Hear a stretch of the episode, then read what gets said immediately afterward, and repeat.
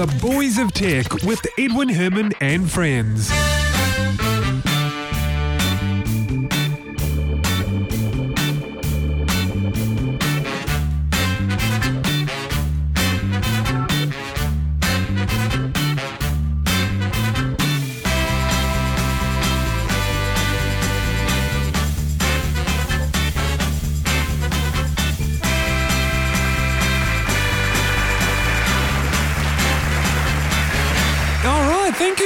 You. Thank you very much. Welcome to the Boys of Tech. This is episode 208 for Monday, the 8th of April, 2013. My name is Edwin Herman. I'm coming to you live from the studio here in Wellington. Joining me also in Wellington, but over Skype, is our most awesome panelist, Brett King. Welcome to the show, Brett. Hello. Hey, how are you this morning? Awesome. You know, Brett, I've just made a batch of a second batch, really, of, of hot cross buns. And I'm just having them this morning with my cup of coffee. It's beautiful. You do realize it's it's after Easter now. Ah, is it? No one told me. You should tell me these things, Brett. Well, you have now, haven't you? yeah, look, you know, I just thought I would I did do a second batch because the first batch were pretty average, and this batch, if I do say so myself, are pretty primo. Awesome. Yeah, so I'm going to freeze. I made 22, so I'm going to freeze a few and eat a few. For next Easter. That's a no, long time yeah, no, no, no, no, just, Hot cross buns. not just for the next few weeks. Yeah, Ah. So it can be like a, a couple of weeks later, and you could be like, "Ah, you know, if it was still Easter, I could have had some of those awesome hot cross buns I made." exactly. Oh wait, that's right. There's some in the freezer. You got it in one. You got it in one. That's exactly how it's going to go. It'll be like come Easter time next year, and you'll be like, damn, I made some really good hot cross buns last year. I hope my batch this year turns out pretty good. Oh, wait, I still have some from last year. you know In what? I freezer, I the even- bottom, underneath the goat. yeah, the goat. You know, I I even uh, I haven't. You know, I haven't tried goat meat. Have you? Oh, it makes a great curry. Yeah, I look. I've heard. You know, there's uh, great Indian goat curries out there. I just haven't mm-hmm. had. The, okay, here's here's the thing. My challenge is to have a goat curry before the next podcast. How's that? Ooh. Actually, that might be tricky because I don't. It's hard to get out during the week. But look, yeah, indeed. I'll say find bu- something that by- a good curry. Yeah, exactly. I'll say by the end of the month, I'll re- I'll, I'll re rejig it. Here we go. End of the month. By the end of the month, I will have had a goat or goat meat of any variety, but prob- it'll probably be in the form of a goat curry. That's the challenge I'm putting to myself. It's a good curry. Yeah, I, so so I hear. Well, what's actually is it a bit like lamb or Yep. That's Yeah, what I would, right. I would say it's like. has it got that same stringiness to it? Uh, yeah. When it's in a curry. Mind you, even beef does that sometimes as well. Yeah. All right, Brett, let's look at some of the stories we've got. Uh, I wanted to kick off with a very, very ambitious project. Super ambitious. project. Yeah. Yeah. The British Library, for centuries, in fact, they've been keeping a copy of every single book, pamphlet, magazine, and newspaper published in Britain. And starting the weekend just been, what they're going to be embarking on is a project to record every British website, ebook, online newsletter, and blog. Wow. this is very ambitious of them. Massively ambitious. Can you imagine the drivel they're going to store? Oh, I know. It's, it's like we already talk about, you know, how stuff that happens online it never ever actually gets deleted. Well, now it's now it's going to not only be not deleted, it is going to be stored and indexed and provided for other people to utilize it as a source for research. Well, you know, the Internet Archive, archive.org, have been, with their Wayback Machine, have been doing this as, as well. Yeah. So this is by no But means do they the grab big. everything? I've always wondered what it was exactly that the Internet Archive actually archived. well, I don't know if Is they've actually got a. single piece of flopsum and jetsam that is generated on the internet, or or generated on the web, I should say, or is it select specific types of things? I'll tell you what, it has a lot of holes, that's for sure. Have you ever been to the? Have No. you, you've not gone there to look at some of the old sites they way the way they were No, because no. there there seem to be a lot of holes. Like it shows you where it's done snapshots of a particular website. So you punch in a you know a URL and it shows you the history that it's captured. But these days it seems like almost two out of three of the capture points end up as as you know comes up with an error saying sorry we can't retrieve that or that doesn't exist anymore or an error occurred. Yeah. And so I don't know why there are some- those they've had some issues with their um their crawler or whatever it is that they use for capturing the information. Yeah. But having said that, you know, it does have some really good, uh, you know, there, there are some, you know, some snapshots will work. And, and it's really interesting browsing the web the way it was on certain sites. But yeah, like going back to your question though, I don't know what their mandate is or what mandate they've set themselves as to the scope of what they capture. Yeah, I wonder if it is as ambitious as what the, the British Library have set for themselves. Well, it is that is a very ambitious uh, a project that they're embarking on. yeah, but I, they I can want to see, grab blogs, British blogs. Yeah. Yeah. But, you, you, know, the thing is, these days, you know, especially with blogs being obviously primarily text based uh, content, where, you know, I mean, okay, they have accompanying images and so on, but the, the primary content that Quite refreshes is, accompanying images. yeah, but, but Pretty sure the blog that they mention of the, the nine year old girl who blogs about her school lunches has pictures of her lunches. Oh, I bet it does.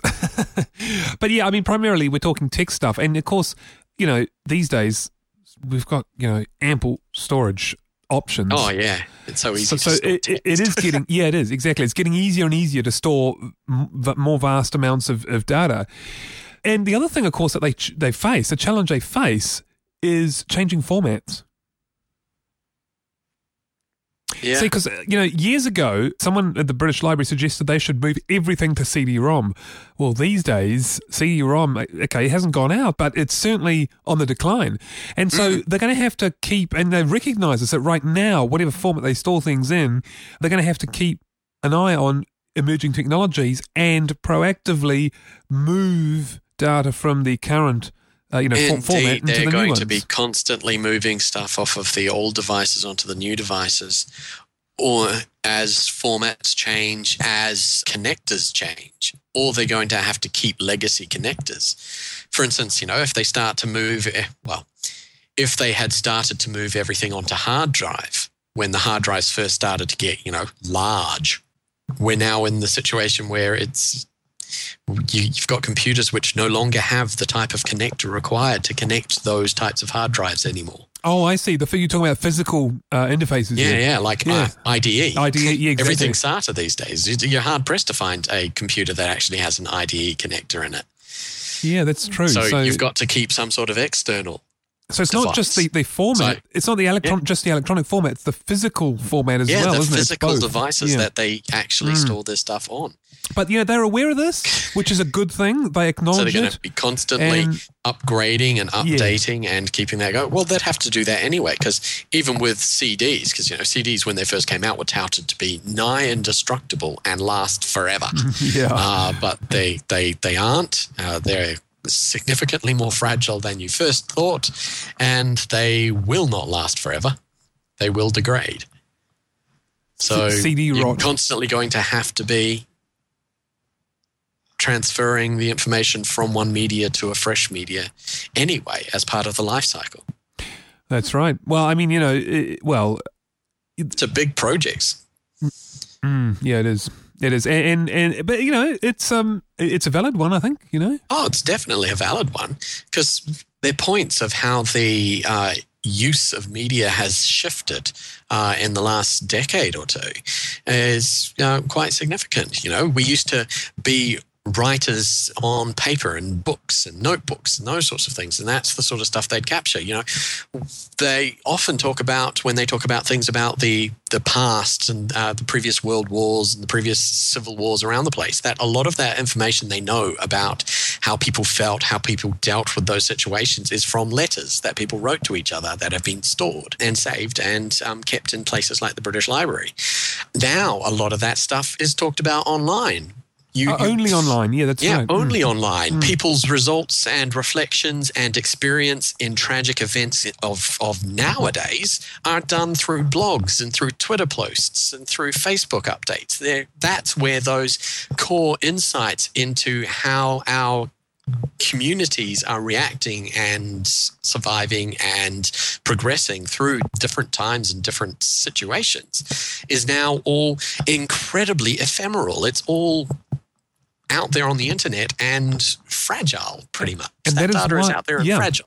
And that is why it's a valid uh, project to, to archive this sort of stuff. By the way, just to set some context on this whole thing, the British Library has a collection of over 150 million items, and some go back as far as 3,000 years. hmm So, you know, this is this is no. Uh, Oh yeah, it's, it's got the- one of the, the, the most significant holdings of Oh, yeah. um, historical Uh, records. yeah of historical information from Yeah. the people. Absolutely. So not just official documents, official disclaimers, but things like war correspondence letters, letters uh, of from people to their lords, lords to uh, you know the king, all that sort of stuff from from history that shows snapshots, slices of the life of the the communities in those times. They're important. They are indeed. So good on them and good luck to them. Hell yeah, good luck, and hopefully they actually get some um some funding for it. Oh yeah, yeah, you're right. This would cost a bomb. I can imagine the uh, the British taxpayer would be footing a lot of the bill. Well, yeah. Well, Fortunately, you know, storage capacity is significantly cheaper these days. I was talking to one of my housemates yesterday, in fact. She just bought a new USB, 16 gig USB drive for like less than 20 bucks. And Oh, yeah, I that's amazing, reflected yeah. on the fact Mm. that I purchased an 8 gig USB device for a little over $200 once when Wow. they were like When they were brand new. first out, Yeah. brand new, and reflecting on the fact that I could get two terabytes now for just under two hundred bucks. yeah. You know, I remember when CD internal CD writers for computers were around 600 New Zealand dollars. I know my first one cost me five hundred bucks, and it was four times, and I thought Yeah, that was yeah. super.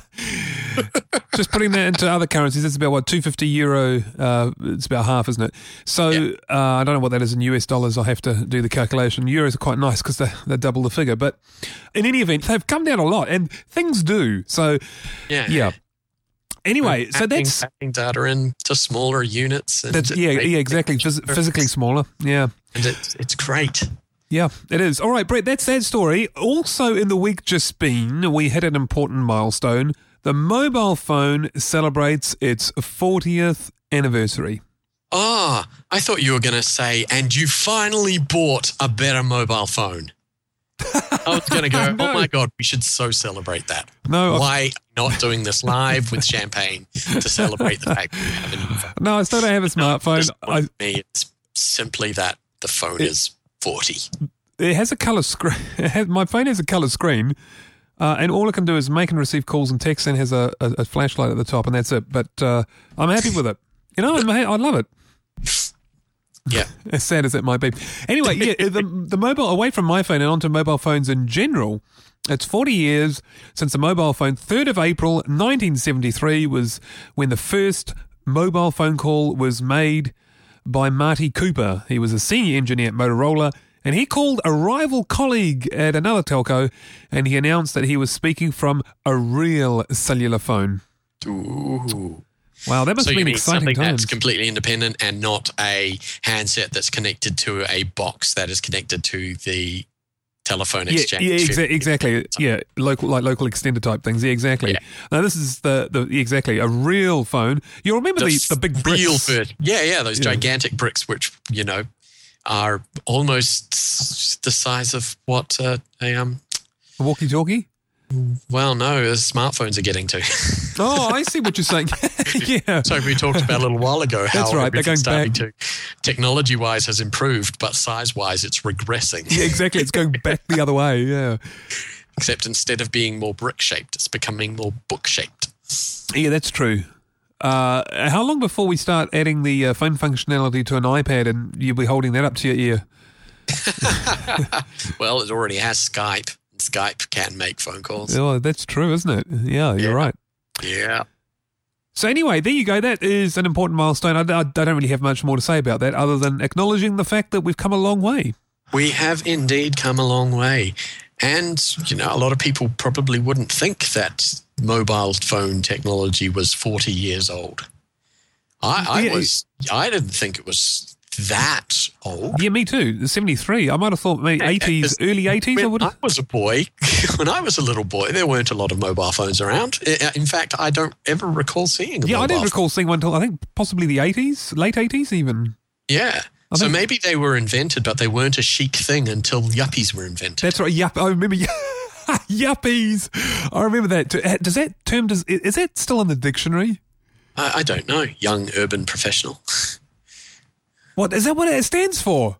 That's what I, that's what I understood it to be. Really? 30 years of this, and I had no idea what it stood for. Didn't know that it was young urban professional. Or was it young upwardly mobile professional? Something like that. I thought it was urban, but Young, according to Wikipedia, which is correct in every Oh, way, Yep. young, I- ur- young it urban professional. Sorry, what was it that? is young urban professionals. Yeah. I was right. Uh, Woohoo! Yay me! uh, assuming- right, we should be celebrating this. Where's the champagne? Why isn't this live? Uh, we're celebrating what? That I'm right. Oh, you're you're all right, quite a bit. we should celebrate it every time. Damn Well, it! yeah, I'd drink to that.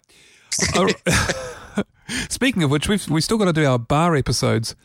We do. We'll do that at some point. Hey, by the way, just while while we're off on a tangent, let me just go on another tangent and just do a big shout out to the guys at Aussie Tech Heads in uh, in Australia. Obviously, they are Australia's longest running tech podcast. And uh, of course, uh, being New Zealand's longest running tech podcast, we thought we'd give them a big shout out. We did it on Twitter and they gave us a shout out back. We're doing it here live on the show. So thanks, guys, for doing some good stuff over the uh, across the Tasman there. Indeed. Got to have some good stories coming out from across the ditch. Yeah. Maybe we could team up with them one day for, for something. I don't know. Maybe end of the year or something. Some trans Tasman rivalry. Yeah, yeah, probably. something interesting, though. It'd have to be good. Oh, I was just thinking for any show. Really? Yeah. Ah, it's got to be something we can argue. Oh, you you you want to know? You want some rivalry, don't you? Exactly. Australia versus New Zealand. Yeah. And everyone else listening to this podcast outside of those regions are saying, "You mean there's a difference?" Of course there is. It's like when people t- sometimes just to screw with people's minds. When people, if I ask someone where they're from and they say I'm from the states, I'll say, "Oh, the state. Oh, is it near Canada, right?" Yeah. just to get a reaction from them. And it depends who it is. I don't do it all the time, of course. Oh, yes. Anyway, so uh, we, what we were talking about? Oh, yes, that was the, the mobile phone. I wanted to move on and talk about the uh, this epic uptime of 16 years Novell and Netware, One of these, uh, I think probably the, what, would that be the longest uptime in the world? It's the longest uptime I've ever heard of. 16 years. There's screenshots of this 16 thing. years. Wow.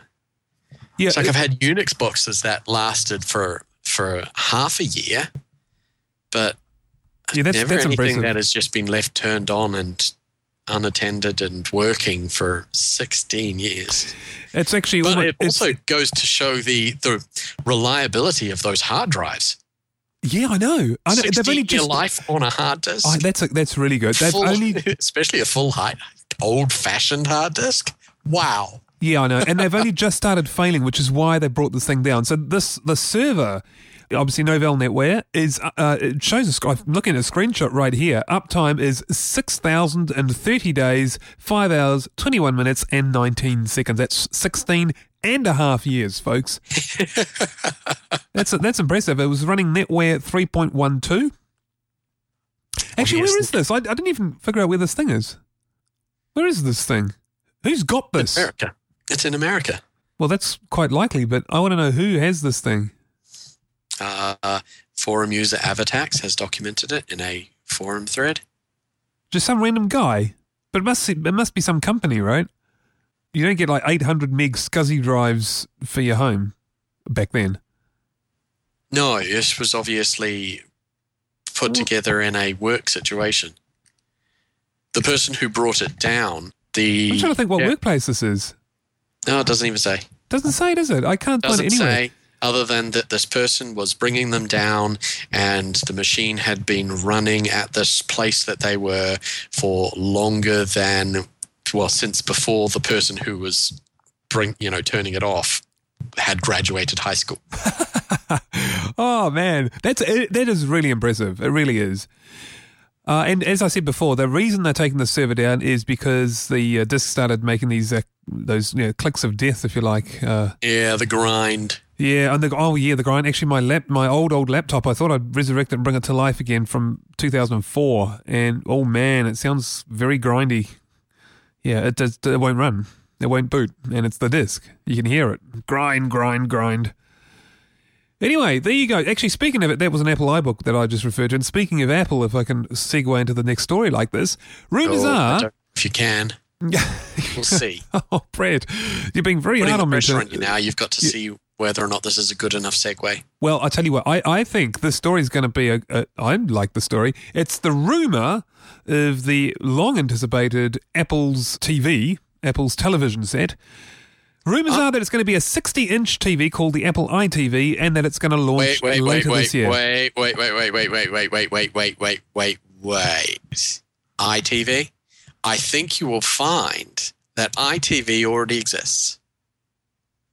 ITV is the name of a broadcasting network, so they can't use that name. It Well, we'll see. else. We'll see. Yeah, you might be right on that one. In, in- any event, people are saying, well, who knows what it's really going to be called? And who knows if this is even going to happen? But the rumors are Pre- rife. Precisely. this is a what is it? It's a a rumor Yeah, of a report based on gleanings from a visit with manufacturers in, in, China. China. That's right, which is why the rumors are rife because I, I don't know. I, there could be some truth to this, I think. And But I thought it was a watch. I thought the watch was the next thing. Well, maybe it's both. But also, the price of this thing is expected to be between 1500 US and 2500 US. Wait, no, no, because Mac laptops are significantly more than that. Are they? Well, What? they are here, and that's all I care about because we're never going to see them for that price. Oh, I see what you're saying. In New Zealand, yeah, in New Zealand, we're not going to see them for that price. You can double it pretty much. Uh, but apparently, it's going to also have like a, a a ring that you slip on your finger as a that you can then gesture with as the remote. Why isn't it just watching you? You know, creepily, in the way that those devices do. Yeah, I don't know. Uh, yeah, Just looking why at you, wouldn't they do that? what you're doing there, you lazy bugger. Maybe it's Couch. maybe it's because if multiple people. Well, that's the Oh. thing. You you could get multiple people fighting over the channel, and then it's like, okay, who wears the ring wins. Maybe I don't know. uh, now, the th- part that I think is is neat about this, but is something that is already happening with a lot of set top boxes, is the ability to beam the content that is going to your television to your other portable tablet device. So you know how some televisions have picture in picture. Yeah, why would they want to do that though? Why would you want to beam this to an iPad? I don't understand. Well, it means that you could, for instance, be watching television in the lounge, and the kids could be watching television in their rooms. oh, I see. Hmm. Okay, that Or makes that, that makes sense. kids sense. could be uh, actually in the, the lounge usurping television time, and you wanting to catch whatever it is can watch it on an iDevice. In while you- somewhere else without the noise of the kids. Yeah. Possibly yeah. even just stream it into your iTunes so you can watch it on your computer. Which is interesting because that's going back the other way. At the moment, you know, you've got something like Apple TV, the little device they sell, which goes the other way. It takes content on your uh, in your media library and also on the internet, like YouTube, and streams it to the TV. Yeah, yeah. This is like building that directly into the television set, making the television set the the, the thing that beams out. Look, Brett, if they do do it, to, like I said, it's uh, that sort of stuff is, is already available with a lot of set top boxes. if they do do a TV, I I'm betting they're also going to incorporate the existing Apple TV device in it as well. So you will be able to pull stuff from Oh yeah, it will, it will have to. it'll go both ways. Every television built nowadays has some kind of network connectivity and will pull information from any media server that's on the same network. Yeah, I'm talking wireless here and integrated. So, for example, you got Yeah. iTunes that knows how to talk to iTunes. Most televisions these days, what They won't talk to iTunes. You can't. Well, they, they are Wi-Fi, and depends on whose license they've been purchased So are you saying TVs now you can get a remote and click a button and go into a menu that says my iTunes on my PC over there and browse the library? depending on what the how your iTunes is set up. If it's set up to just send itself out as a media server, then yes, it should be able to. I don't see why it wouldn't. But once again, also depends on the television. Anyway, the rumors for this television is that it's going to come in three sizes. I don't know where they get this from 50, 55, and Uh, 60 it's- inches. It up. You reckon it's all made up? Yeah, Oh, well, it could be. Why? Why don't you think they would? Especially when it's a rumor. It's a rumor for crying out loud. They could have made up any part of it that they wanted. Yeah, that's true. None of this might happen at all. Indeed. We, we could discover that yes, Apple is going to make an iTV, but they're not going to call it an iTV. They're going to call it Apple TV 2, or the new Yes. Apple TV. Apple TV 2S. Yeah, S. Don't forget the S. Um, it will be 32 inches, and it will just be the next generation bigger iPad. Oh, Brett, they're forever cynical. Hey, now look, I tell you what, this is going to be a cool device if it comes out, but I have saved the coolest story for last. This is so cool, I wish I could be there. What it is, is in Philadelphia, there's a huge building called the Cira Center. It's 29 stories tall, and it's pretty wide as well. And what they're planning on doing is using the windows, they're going to set up this gigantic game of Pong. So they're going to use the really shiny glass surface of the side of the building as the screen to project Pong onto. No, they're going to do it with lights. Ah, yeah, in the within building. Windows. Nice. Yeah, that's cool, right? That is very cool. Having to wire all that stuff up would be awesome. Oh man, I so I I wish I, you know, it's probably all wireless single pre-built units where they built them all inside the workshop and then they just stick them, suction cup them onto the windows. yeah, probably probably Raspberry Pis or something. Mm-mm, all wirelessly networked, and then controlled from gigantic joysticks in front of um, a museum, I believe, or an art gallery. Is it an art gallery or a museum? Museum of Art. There you go. Yeah, there you go. I was right. It's an art gallery and a museum. It's an art gallery and a museum. Yep, they'll be. That, that's right. That's Yeah. where the players will be standing on the steps of the Philadelphia Museum of Art. And by the way, this is all going to happen on two dates: the nineteenth and the twenty-fourth of April, as part of Philly Tech Week, which is the uh, news website's annual series of events, seminars, and workshops uh, that spotlight the city's uh, you know technology and innovation communities. So that is going to be so cool. I am going to look for a live stream of that because I want to see it. Yeah. I can't be there, but I, I want to see it. Ah, imagine if it's, if they set this up like a lot of places do their other cool projects, like that one which had the the tiny little lunar rovers set up in little mock environments, and you could control them over the internet. I don't remember that one. One of the uni- uh, university or a research place or something set up these little lunar little rovers that you could control via the internet. All right. That's cool. That is cool. Mm. Imagine if they had this and you could control it. Yeah, that'd be awesome, eh? And and you webcam of the gigantic Pong and you could play the They- game over the internet. they could do that when you have a queue system, right? You click to go in the queue and you wait when it's your turn. When your turn comes up, you know, so there's only one person at a time. They so could do that. That'd be so awesome. They could charge for it too, and they'd probably recoup all the money they spend on it. Probably would. Even if they made it, you know, a couple of dollars, you know, two dollars a, a go.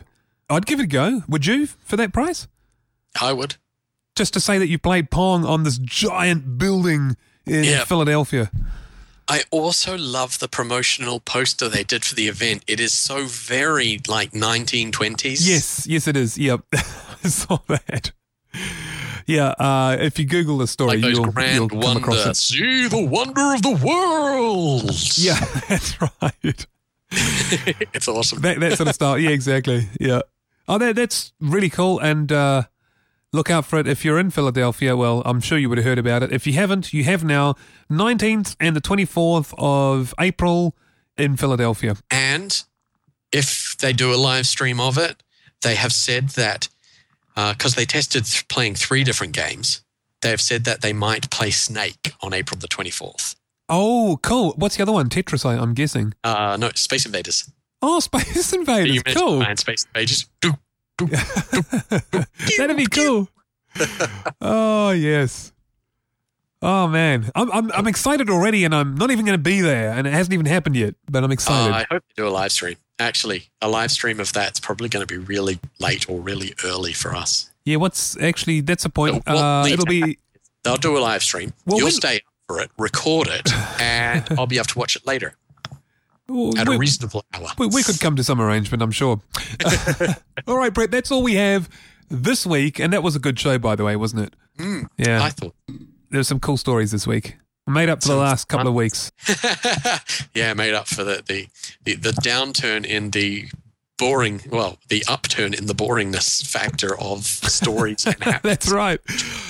Oh, this week's definitely makes up for it. So, Brett, I want to thank you very much for co hosting once again. Always fun, Ed. And uh, we'll do it again next week. Until then, take care, everyone. Thank you for listening. See you next week. Goodbye. Bye bye.